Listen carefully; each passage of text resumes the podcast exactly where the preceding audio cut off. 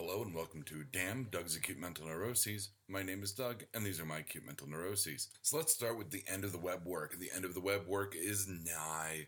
Um, like I said last week, all I had left was the index or homepage for the novices out there, and basically, um, I got it to the point where it's functioning. It's up.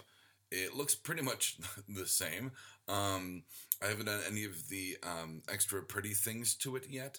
Um, and part of that was because my copy of Dreamweaver decided to shit out on me. So I had to deal with an uninstall, reinstall, fix the problem. Um, basically, what I was slicing out of Photoshop was not being pasted into Dreamweaver, and that's makes my job a lot harder because then, as Deb learned when I was hanging out after recording last week, that I have to sit there and go through the code and hand size things um, and figuring out like you know kind of the crack the uh, the Rosetta Stone of it all. So it was a headache, and but at least the the homepage or the web page or the website itself is back up. It's completely functional. Um, it's literally only missing one button from the variant covers, which went up earlier today because I'm recording this a little earlier in the week, which is because I've got to go through a DMV headache tomorrow, so I'm sure there'll be more on that next week. So yeah, the web page is up, everything's functioning. It's not pretty, but it's doing the job. So I'll be adding the bells and whistles um, and ricketa racketa as the uh, quote from Death to Smoochy comes out. Um, I'll be putting all that stuff up hopefully later this week when I have the time. Um, since shooting the gap um, moved their recording days to Saturday for a couple weeks, I'll have the time next Friday. Um, might go down to trivia, but uh, but I'll have literally hours to sit and stare and uh, become brain dead from staring at code trying to make it work. I actually talked to um, a friend of mine who works with. Uh, I believe she owns Tethered by Letters, which is a nonprofit lit magazine. She, uh, I was talking to her about the code, and it was great because she owns her own business.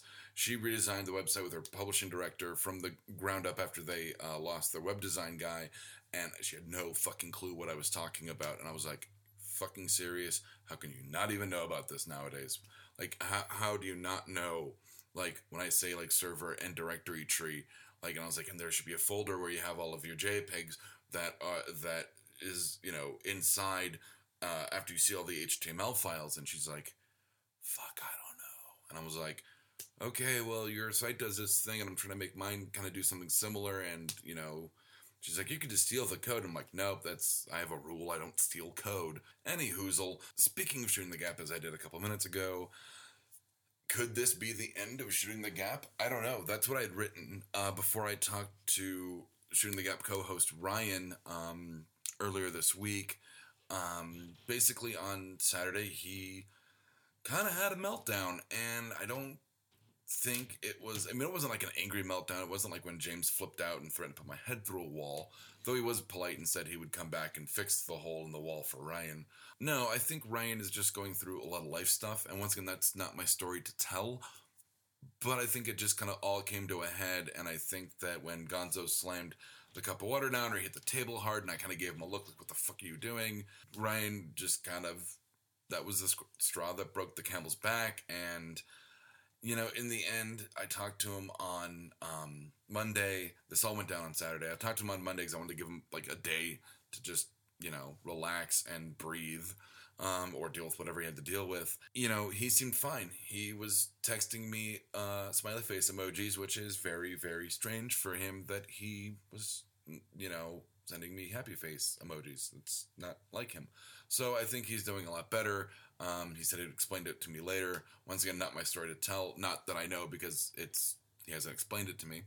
Um, but this seems to, like I said, the, this, this, is what the note says. It says end of STG, the show of freakouts, where we've had freakouts with James and Gonzo and Ryan and myself to some smaller extent. And actually, it was my freakout that led to James's freakout. So, you know, it, it's a very interesting show in that it's not the sports that get us worked up. It's for me, it's the production value. For them, it's me being an overbearing overlord um, or overbearing producer.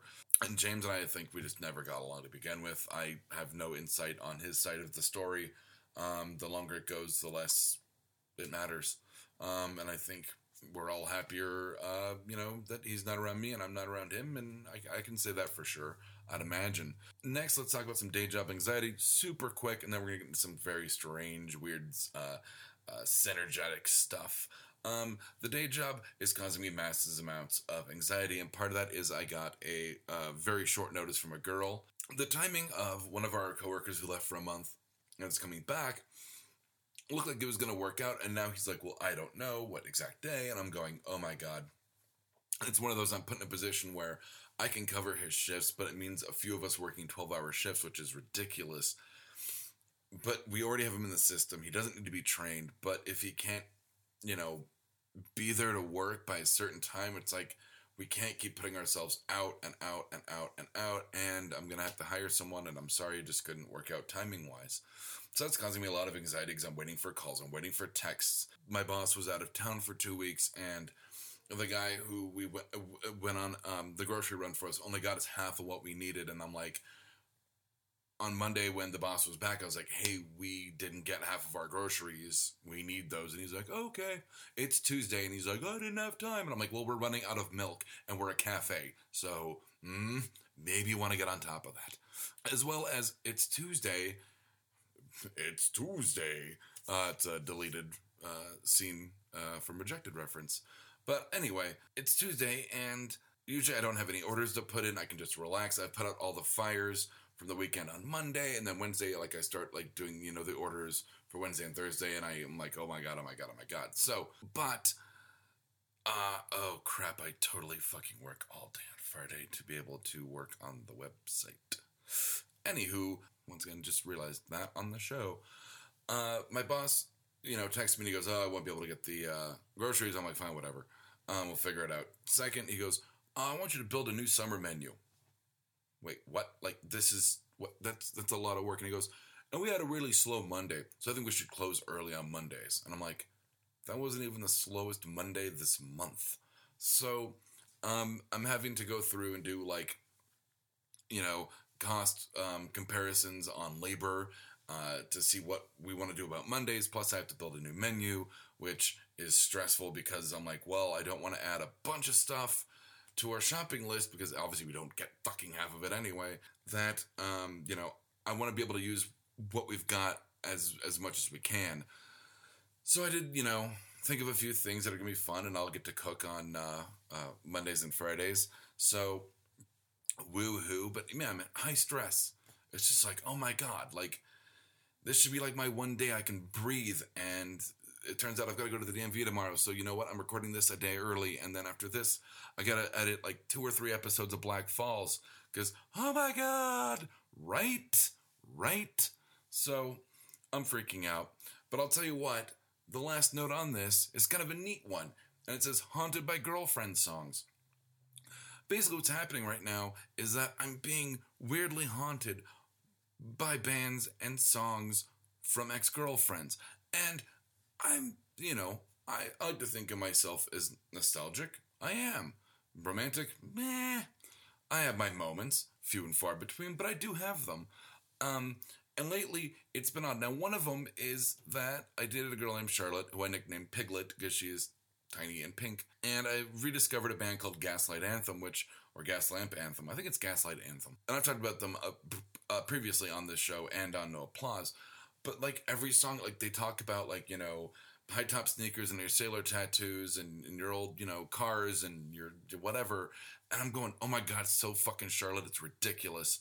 I've been also haunted by Perfect Day by Lou Reed, which was Irma and I's song. So that's kind of weird. Now, another song that I've been haunted by, and like I said, this has all been going on like the last like week and a half, where I just I'm like, what the fuck? When Piglet and I broke up, when Charlotte and I broke up, um, I basically played nothing at work over the stereo, but uh, Just Brazil, which is horribly depressing but awesome, and um, Romeo and Juliet by Dire Straits to the point where I've ruined Dire Straits for Deb because she just uh, she's like it reminds me of when you were moping, you play this song over and over and over again which is weird because now when I hear Romeo and Juliet, I now think of how much Deb hates it as opposed to the pain that uh, Charlotte, you know, and I, uh, the breakup caused me. So Romeo and Juliet's been playing on, on one of the local stations a lot, which is really weird. Um, and then finally, uh, Florence and the Machine has been playing um, on random on my iTunes, and that reminds me of an ex named Tracy, who is my daughter's mother. So it's it's weird that like I'm having these like waves of like songs where I'm just like, what the fuck, like. It's making me think of all this stuff, and it's not like dredging up anything that's making me depressed. Um, uh, you know, most of it fond memories, most. Um, some of it, you know, painful for both the girl and for me. And and you know, I like I said, I, I haven't talked about like a, a, lot of the situation between me and Tracy, but you know, since I've gotten off probation, but it was it was not a good scene, and I still feel very strongly um, uh, regret and um, you know pain about that and sadness. Not to you know the point where I can't get out of bed, but uh, you know I have to function. But uh, yeah, so it, it's weird that I keep having these alternating waves of happiness, sadness, uh, nostalgia, and I go, oh, that's really nice. Oh, that's really fucking nah, whatever. So uh, that's it though.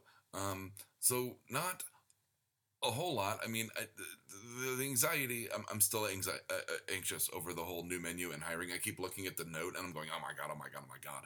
I'm, I'm already flipping the fuck out. And then, like I said, I've got to get so much editing done and to go to the DMV tomorrow morning for them to basically go, you're gonna have to mail this in. Like, I'm pretty sure that's what's gonna happen. I just want to make sure I've got all the right shit to mail in. So, be I'll talk about the DMV headache next week. Um, that's it. So from Damn, Doug uh, I can't remember the goddamn name of this show. I just said it. From Damn, Doug's Acute Mental Neuroses, I'm Doug. And from Damn, Doug's Acute Mental Neuroses, these have been my acute mental neuroses. Good night, Internet.